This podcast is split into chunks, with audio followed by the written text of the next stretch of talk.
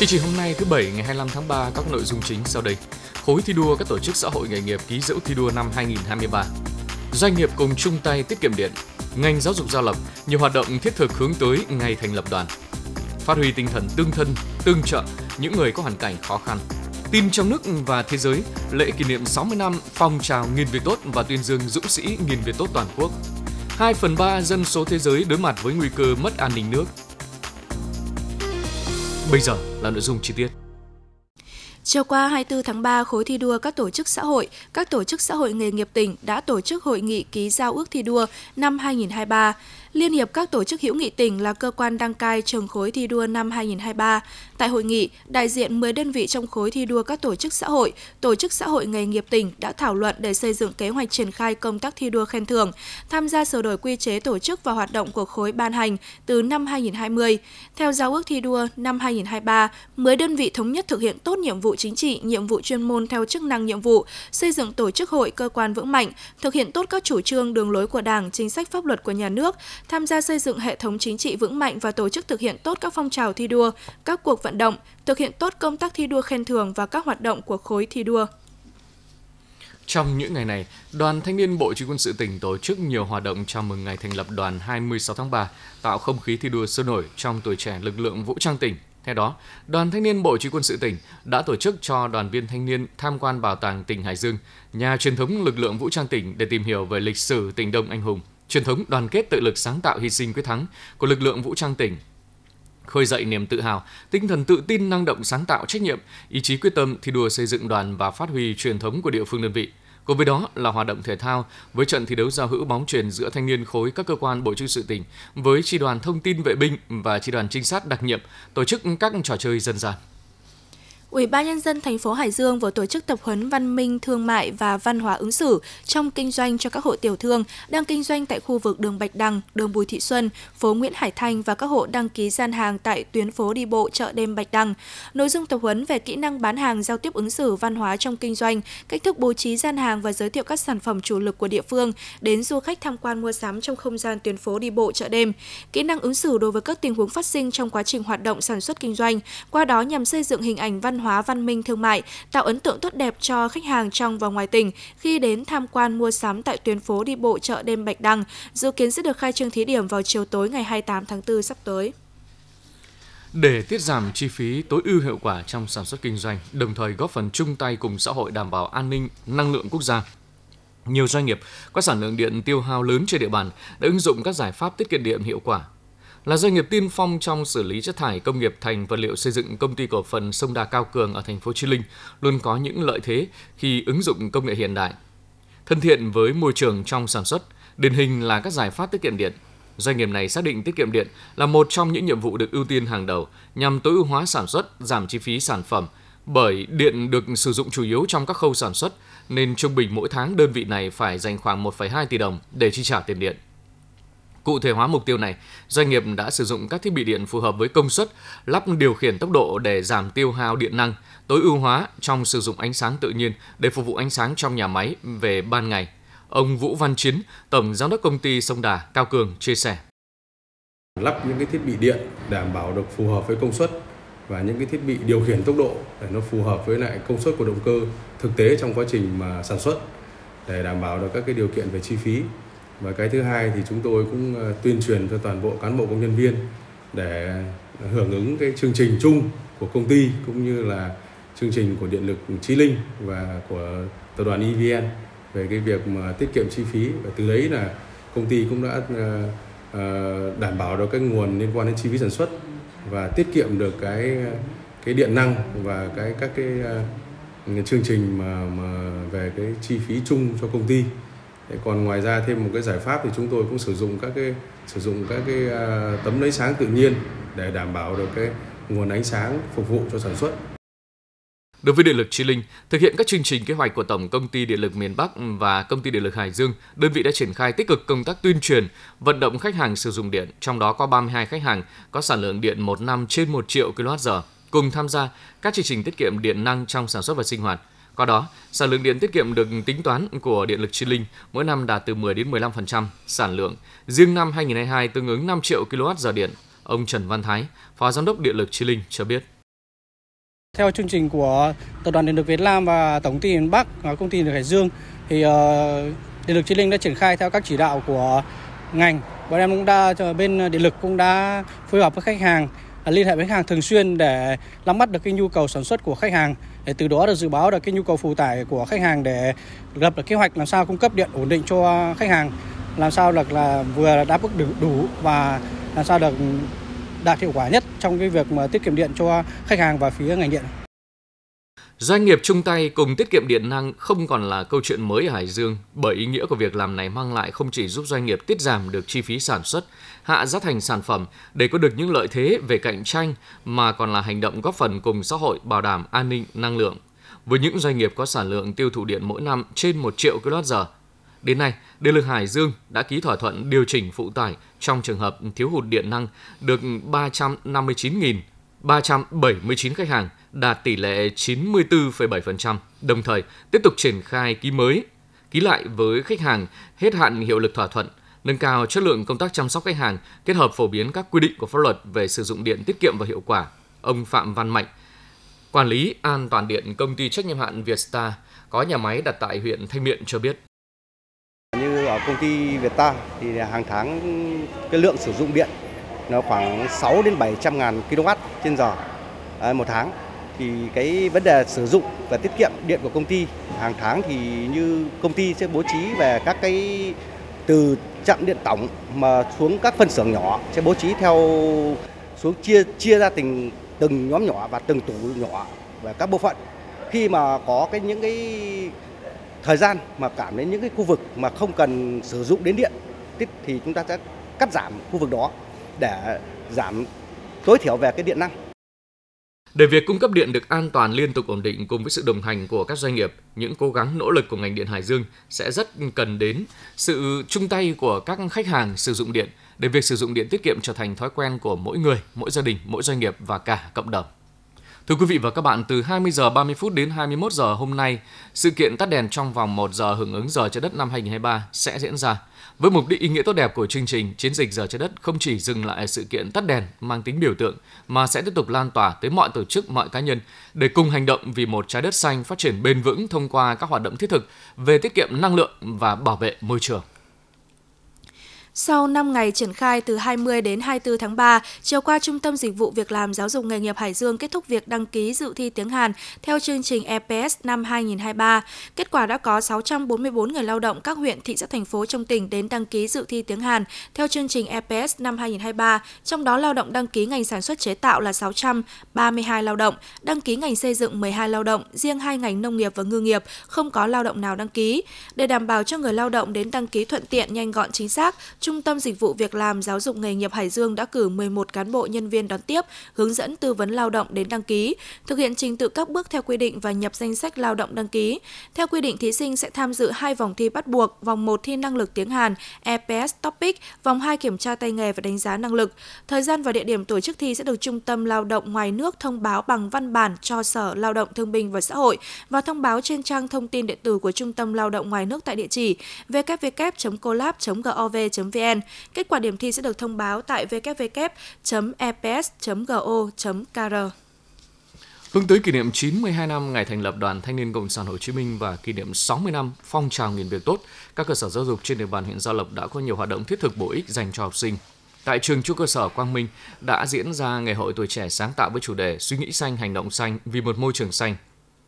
Trong chương trình, học sinh được giới thiệu về các sản phẩm sáng tạo khoa học kỹ thuật từng đạt giải quốc gia của trường. Học sinh thực hiện trình diễn các trang phục được làm từ những sản phẩm tái chế do chính các bạn học sinh thiết kế. Học sinh cũng được trải nghiệm con đường trí thức và cuộc sống, thi đấu sản phẩm tên lửa nước do chính mình sáng tạo.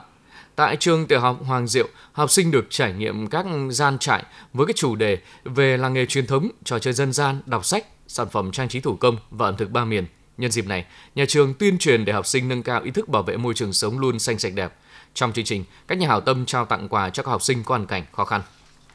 Nhằm góp phần đầu tư xây dựng kết cấu hạ tầng kỹ thuật đô thị dần được hoàn thiện, diện mạo thị xã ngày một khang trang hiện đại hơn, Ủy ban nhân dân thị xã Kinh Môn đã chỉ đạo các phường xã tăng cường công tác chỉnh trang đô thị, đặc biệt với các địa phương từ xã lên phường. Sau 4 năm từ xã lên phường, công tác chỉnh trang và quản lý trật tự đô thị của phường Long Xuyên, thị xã Kinh Môn đã dần đi vào nề nếp. Đảng bộ, chính quyền và nhân dân đã tập trung huy động nhiều nguồn lực để đầu tư phát triển hạ tầng kinh tế xã hội, chỉnh trang đô thị, vệ sinh môi trường, mở rộng đường giao thông, đã từng bước làm thay đổi bộ mặt phường ngày một khang trang hiện đại hơn. Các hạng mục đầu tư xây dựng được rà soát và lựa chọn ưu tiên. Đường giao thông là hạng mục công trình được ưu tiên số 1.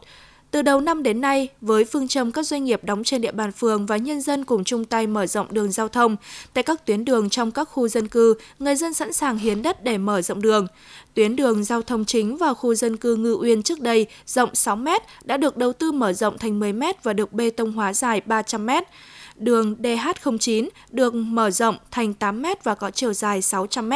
Đặc biệt tuyến đường bao quanh khu dân cư Duẩn Khê dài 1 km được mở rộng 5 m và giải bê tông. Tổng kinh phí làm hai tuyến đường được đầu tư hơn 8,2 tỷ đồng, nguồn vốn được xã hội hóa 100%. Việc mở rộng các tuyến đường làm cho các khu dân cư trở nên khang trang và kinh tế phát triển mạnh hơn. Trao đổi về nội dung này, ông Nguyễn Văn Thăng, Chủ tịch Mặt trận Tổ quốc phường Long Xuyên, thị xã Kinh Môn cho biết. Với Long Xuyên thì khi mà làm đường chỉnh trang đô thị thì đặc biệt là địa phương thực hiện cái quy chế dân chủ cơ sở rất là tốt. Thế chúng tôi đã cùng với chính quyền, đảng, chính quyền và nhân dân được đồng thuận cao của nhân dân. Các cái cuộc mà làm đường, các cái đợt làm đường hoặc là các cái đợt chỉnh trang thì đều lấy ý kiến của nhân dân cả. Và nhân dân là hưởng ứng rất là cao, có những đợt lên đến 97-98% người dân đồng thuận. Thế và cái chỉnh trang đô thị rồi đặc biệt là cái giao thông thì đã tạo điều kiện cho nhân dân để giao thương kinh tế giữa địa phương Long Xuyên chúng tôi cùng với xã phường bạn lân cận trong khu vực, thì cũng như là giao thương hàng hóa để kinh tế của nhân dân phát triển so với trước là rất là cao. Thế và người dân thì là đồng thuận cùng với chính quyền trong cái nhiệm vụ xây dựng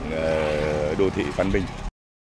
Song song với việc làm đường, phường đã thực hiện làm cống thoát nước hai bên đường, làm hệ thống đèn chiếu sáng và các biển báo giao thông. Các cấp ngành, các khu dân cư, tổ dân phố tăng cường công tác tuyên truyền, vận động tới mọi tầng lớp nhân dân nâng cao ý thức tự giác, tích cực tham gia công tác chỉnh trang đô thị, chấp hành nghiêm túc các quy định của nhà nước về quản lý trật tự xây dựng, quản lý trật tự đô thị, thường xuyên giữ gìn vệ sinh môi trường, cảnh quan đô thị tại trụ sở cơ quan và nơi cư trú. Trao đổi về định hướng chỉnh trang đô thị, ông Phạm Văn Giang, Bí thư Đảng ủy, Chủ tịch Ủy ban nhân dân phường Long Xuyên, thị xã Kinh Môn cho biết.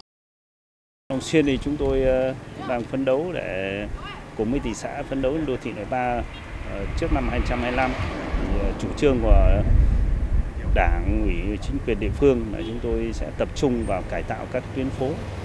các tuyến đường dân sinh để phù hợp với các tiêu chí của đô thị loại 3 hiện nay mà thị xã đề ra. Quan trọng nhất đối với chúng tôi bây giờ là chỉnh trang của đường giao thông, chỉnh trang cái đường giao thông, các tuyến phố đường giao thông, chỉnh trang là mở rộng lòng đường, thế rồi là cải tạo mặt đường, thế và chỉnh trang cái hệ thống chiếu sáng. Hệ thống chiếu sáng là đối trục chính của phường thì chúng tôi đã đảm bảo, nhưng còn ở trong các cái khu dân cư thì trong các tuyến phố thì vẫn phải điều chỉnh cho nó phù hợp hệ thống chiếu sáng để đảm bảo là nên đô thị loại 3 theo tiêu chí của thị xã. Quan tâm chú trọng công tác chỉnh trang đô thị đã tạo đà cho quá trình phát triển kinh tế ở phường Long Xuyên, chuyển mạnh từ nông nghiệp sang phát triển công nghiệp và dịch vụ, cơ cấu kinh tế phát triển theo tỷ lệ công nghiệp xây dựng 60%, dịch vụ vận tải 24%, nông nghiệp 16%. Năm 2023, thị xã Kinh Môn xác định thực hiện đột phá phát triển, nâng cao hệ thống hạ tầng kỹ thuật đô thị, từng bước hoàn thiện tiêu chí đô thị loại 3 vào năm 2025, trong đó quản lý duy tu vận hành 16 tuyến đường gồm 5 tuyến đường đô thị, 8 tuyến đường huyện và 3 tuyến đường tỉnh với tổng chiều dài hơn 48 km, quản lý duy tu và vận hành dịch vụ công ích đô thị, duy trì hệ thống chiếu sáng công cộng, chăm sóc bảo vệ và phát triển hệ thống cây xanh đô thị. Trong những năm qua, nhiều tổ chức xã hội cùng các nhà hảo tâm trong tỉnh đã có nhiều nỗ lực nhằm giúp những chiếc lá chưa lành vơi bớt đi khó khăn trong cuộc sống. Từ những trợ giúp thiết thực ý nghĩa của các tổ chức đoàn thể cá nhân đã đem lại sức mạnh và niềm tin, giúp cho người yếu thế có nghị lực vượt qua khó khăn, hòa nhập cộng đồng. Ghi nhận của phóng viên nhân ngày công tác xã hội 25 tháng 3. Hội Người Khuyết Tật tỉnh phối hợp cùng doanh nghiệp Xuân Huy, huyện Kim Thành vừa tổ chức chương trình cắt tóc miễn phí dành cho người cao tuổi, trẻ em. Trong đó có những đối tượng hoàn cảnh khó khăn khuyết tật tại xã Đại Đức và xã Đồng Cẩm. Hoạt động đã góp phần động viên tinh thần cho những người yếu thế trong khuôn khổ tháng thanh niên 2023. Sức hút của hoạt động tình nguyện, sự phấn khởi của người dân đã góp phần lan tỏa hiệu ứng tốt trong xã hội. Bên cạnh những chương trình thiện nguyện, Hội Người Khuyết Tật cũng xác định một số công tác xã hội trọng tâm như kết nối, xây dựng các dự án sinh kế, việc làm, phẫu thuật chỉnh hình cho những người khuyết tật có hoàn cảnh khó khăn. Tham gia hoạt động thiện nguyện, anh Phạm Đình Du, doanh nghiệp Xuân Huy Hair Salon Group chia sẻ. Chúng tôi, doanh nghiệp trẻ Xuân Huy Cây Kéo Vàng, thành phố Hải Dương, thường phối hợp các tổ chức xã hội, trong đó có người khuyết tật, tỉnh tổ chức cắt tóc từ thiện. Đây là hoạt động tình nguyện vì cộng đồng hướng tới đông đảo người dân, người già neo đơn, người khuyết tật, các em thiếu nhi tại nhiều địa phương. Qua đó chúng tôi muốn động viên tinh thần, giúp họ sống vui, sống khỏe, đồng thời tạo được sự gần gũi, thắt chặt tinh thần đoàn kết, thương thân, tương ái cho cộng đồng để mọi người được vui vẻ hơn. Chị Nguyễn Thị Nha, Chánh Văn phòng Hội Người Khuyết Tật tỉnh Hải Dương cho biết. Cái hoạt động xã hội của hội chủ yếu hướng tới là thiện nguyện và giải quyết công ăn việc làm cho người khuyết tật. Trong các công tác hoạt động xã hội, mặc dù hội viên, cán bộ hội còn nhiều cái sẽ gặp rất là khó khăn. Thứ nhất là cái vấn đề đi lại, thứ hai là cái kinh phí nó không có đấy. Đa số là các chú rất là yếu, còn có bạn thì ngồi xe lăn. Nhưng mà cán bộ luôn luôn đồng hành với các hoạt động xã hội để cho người khuyết tật có thể hòa nhập vào trong cuộc sống. Ngay từ đầu năm 2022, Hội Chữ Thập Đỏ của tỉnh đã tích cực vận động sự phối hợp của các nhà hảo tâm, đẩy mạnh thực hiện chuỗi các chương trình Tết nhân ái với nhiều hình thức mới. Tổng chương trình này cùng các hoạt động hỗ trợ đầu xuân của các cấp hội đạt trên 16,6 tỷ đồng. Hàng tháng, Hội Chữ Thập Đỏ các cấp duy trì đều đặn những hoạt động trợ cấp thường xuyên cho những đối tượng yếu thế đặc biệt, kịp thời có mặt hỗ trợ đột xuất cho những người không may gặp tai nạn. Trung tâm hoạt động nhân đạo trực thuộc cơ quan hội luôn tích cực vận động tài trợ để duy trì hoạt động nuôi dưỡng những trẻ em bị bỏ rơi. Hội cũng đang tích cực xây dựng kế hoạch chương trình hoạt động công tác xã hội hướng đến tháng nhân đạo 2023. Bà Nguyễn Thị Hồng Cấm, Phó Chủ tịch Hội Chữ Thập Đỏ tỉnh Hải Dương chia sẻ. Trong thời gian tới, Hội Chữ Thập Đỏ tỉnh chúng tôi tiếp tục xây dựng những cái kế hoạch chiến lược lớn cho công tác xã hội trong năm nay. Cụ thể đó là vào tháng 5 là tháng nhân đạo đã được Ban Bí thư chính thức cho tổ chức. Dự kiến là chúng tôi trong kế hoạch là huy động khoảng 6,5 tỷ đồng cho khoảng 1.600 lượt người trong toàn tỉnh. Công tác huy động nguồn lực của cái Ban công tác xã hội cũng rất là nhiều những cái phần việc mà chúng tôi cần phải làm trong thời gian tới, và cái công tác xã hội là cái mảng công tác rất là lớn của Hội Chữ Thập Đỏ tỉnh, và trong năm nay dự kiến chúng tôi toàn tỉnh cũng phần huy động nguồn lực trong toàn tỉnh thông thường mỗi năm cũng khoảng từ 25 đến 30 tỷ đồng trong một năm. Những nỗ lực của các hội đoàn thể, tổ chức xã hội nói chung, những người làm công tác xã hội nói riêng trong thời gian qua đã góp phần cổ vũ động viên đối tượng yếu thế vơi bớt khó khăn, tự tin mạnh dạn, tham gia bình đẳng vào hoạt động xã hội, sống có ích. Các chương trình hoạt động cụ thể cũng là cơ sở nhằm đẩy mạnh công tác xã hội hóa, huy động sự chung tay của nhiều tổ chức cá nhân cùng tham gia trợ giúp những người có hoàn cảnh khó khăn vươn lên hòa nhập cộng đồng.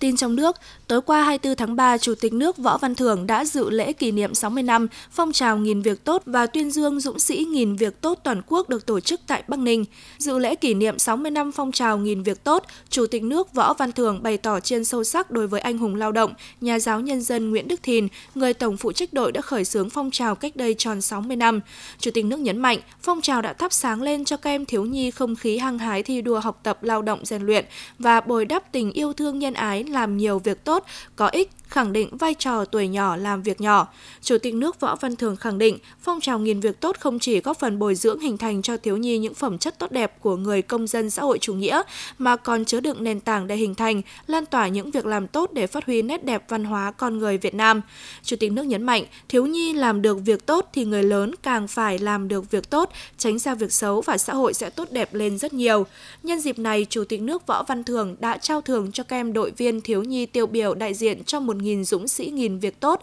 cấp toàn quốc được tuyên dương. Tối nay 25 tháng 3 từ 20h30 đến 21h30, 63 tỉnh thành trên cả nước sẽ tắt đèn hưởng ứng Giờ Trái Đất năm 2023. Phát động hưởng ứng Ngày Nước Thế giới, Ngày Khí tượng Thế giới và chiến dịch Giờ Trái Đất. Năm nay là năm thứ 14 Giờ Trái Đất được phát động tại Việt Nam. Chủ đề năm nay là tiết kiệm điện thành thói quen.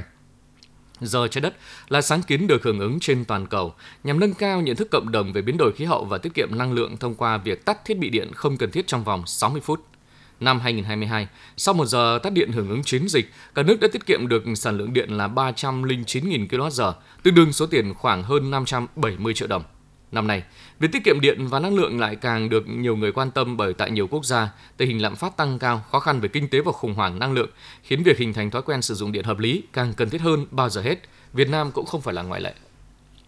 Các trò chơi điện tử trên mạng không được cấp phép chiếm tới 30% doanh thu toàn thị trường game tại Việt Nam, gây thất thoát hơn 5.000 tỷ mỗi năm. Theo Bộ Thông tin và Truyền thông, bên cạnh các game trên mạng đã được thẩm định và cấp phép phát hành, vẫn còn tồn tại hàng trăm nghìn game không được phép đang phát hành trên mạng, trong đó chủ yếu là trên kho ứng dụng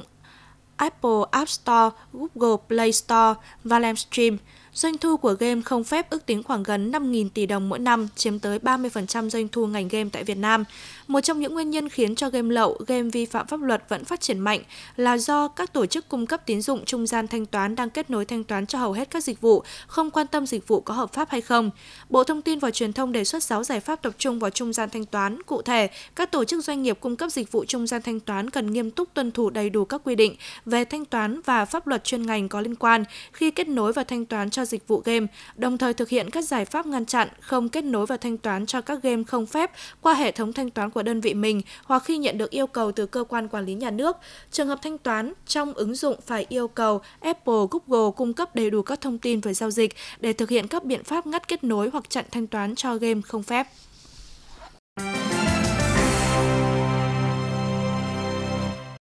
Tin thế giới. Theo danh sách mới được công bố bởi Hurun Report, trong năm 2022, Trung Quốc đã mất 229 tỷ phú do nền kinh tế gặp khó khăn, chứng khoán trượt dốc và đồng nhân dân tệ mất giá. Như vậy, các tỷ phú Trung Quốc chiếm hơn một nửa trong số 445 tỷ phú trên toàn thế giới mất danh hiệu và rớt khỏi danh sách người giàu nhất toàn cầu của Hurun. Đây là lần đầu tiên số lượng tỷ phú Trung Quốc sụt giảm nhiều như vậy kể từ khi danh sách được công bố vào năm 2013. Tuy nhiên, Trung Quốc cũng bổ sung số lượng tỷ phú mới nhiều nhất vào danh sách thêm 69 người. Đáng chú ý có ông Zhong Shanshan, 69 tuổi, người sáng lập thương hiệu nước đóng chai Nongfu Spring, hiện vẫn giữ được vị trí người giàu nhất Trung Quốc với khối tài sản trị giá 69 tỷ đô la Mỹ. Trong năm 2022, nền kinh tế Trung Quốc chỉ tăng trưởng 3%. Trong 12 tháng, tính đến ngày 16 tháng 1, chỉ số chứng khoán Thượng Hải giảm 8% và chỉ số chứng khoán của sàn Thâm Quyến cũng giảm 17%. Trong cùng thời điểm, đồng nhân dân tệ trượt giá 6% so với đồng đô la Mỹ. Điều này đã khiến tài sản của các tỷ phú Trung Quốc bị thu hẹp đáng kể vì giá trị dòng được tính theo đô la Mỹ. Theo các chuyên gia, thế giới còn xa mới đạt mục tiêu phát triển bền vững về việc đảm bảo mọi người đều được tiếp cận với nước sạch và vệ sinh. Các chuyên gia thuộc Viện Đại học Nước, Môi trường và Sức khỏe của Liên Hợp Quốc cảnh báo 2/3 người dân thế giới sẽ phải đối mặt với nguy cơ mất an ninh về nước sau năm 2030 nếu không có các biện pháp quyết liệt ngay từ bây giờ. Trong báo cáo mới công bố về an ninh nước toàn cầu, các chuyên gia nhấn mạnh thế giới còn xa mới đạt mục tiêu phát triển bền vững về việc đảm bảo mọi người đều được tiếp cận với nước sạch và vệ sinh. Nếu mất an ninh về nước, các quốc gia sẽ không có khả năng hỗ trợ các hệ sinh thái nước sạch, sinh kế và sự khỏe mạnh sung túc của người dân. Hiện có khoảng 78% dân số thế giới, tức khoảng 6 tỷ người, đang sống tại các quốc gia mất an ninh về nước. Hôm qua, 24 tháng 3, Triều Tiên tuyên bố nước này đã thử nghiệm một vũ khí tấn công hạt nhân dưới nước mới có khả năng tạo ra một sóng thần phóng xạ. Theo hãng thông tấn Trung ương Triều Tiên KCNA, thiết bị bay không người lái tấn công hạt nhân dưới nước đã được triển khai và đánh trúng mục tiêu giả định ở vùng biển ngoài khơi vịnh Hong-un vào chiều ngày hôm qua. Cũng theo KCNA, vũ khí mới này có thể triển khai ở bất cứ bờ biển hay hải cảng nào với nhiệm vụ thâm nhập bí mật vào các vùng biển và tạo ra một cơn sóng thần phóng xạ. Đích thân nhà lãnh đạo Triều Tiên Kim Jong-un giám sát cuộc thử nghiệm. Hãng thông tấn Trung ương Triều Tiên dẫn lời nhà lãnh đạo Kim Jong-un nhấn mạnh mục đích của các cuộc thử nghiệm và tập trận nhằm cho thấy khả năng răn đe hạt nhân của Bình Nhưỡng ngày càng được củng cố.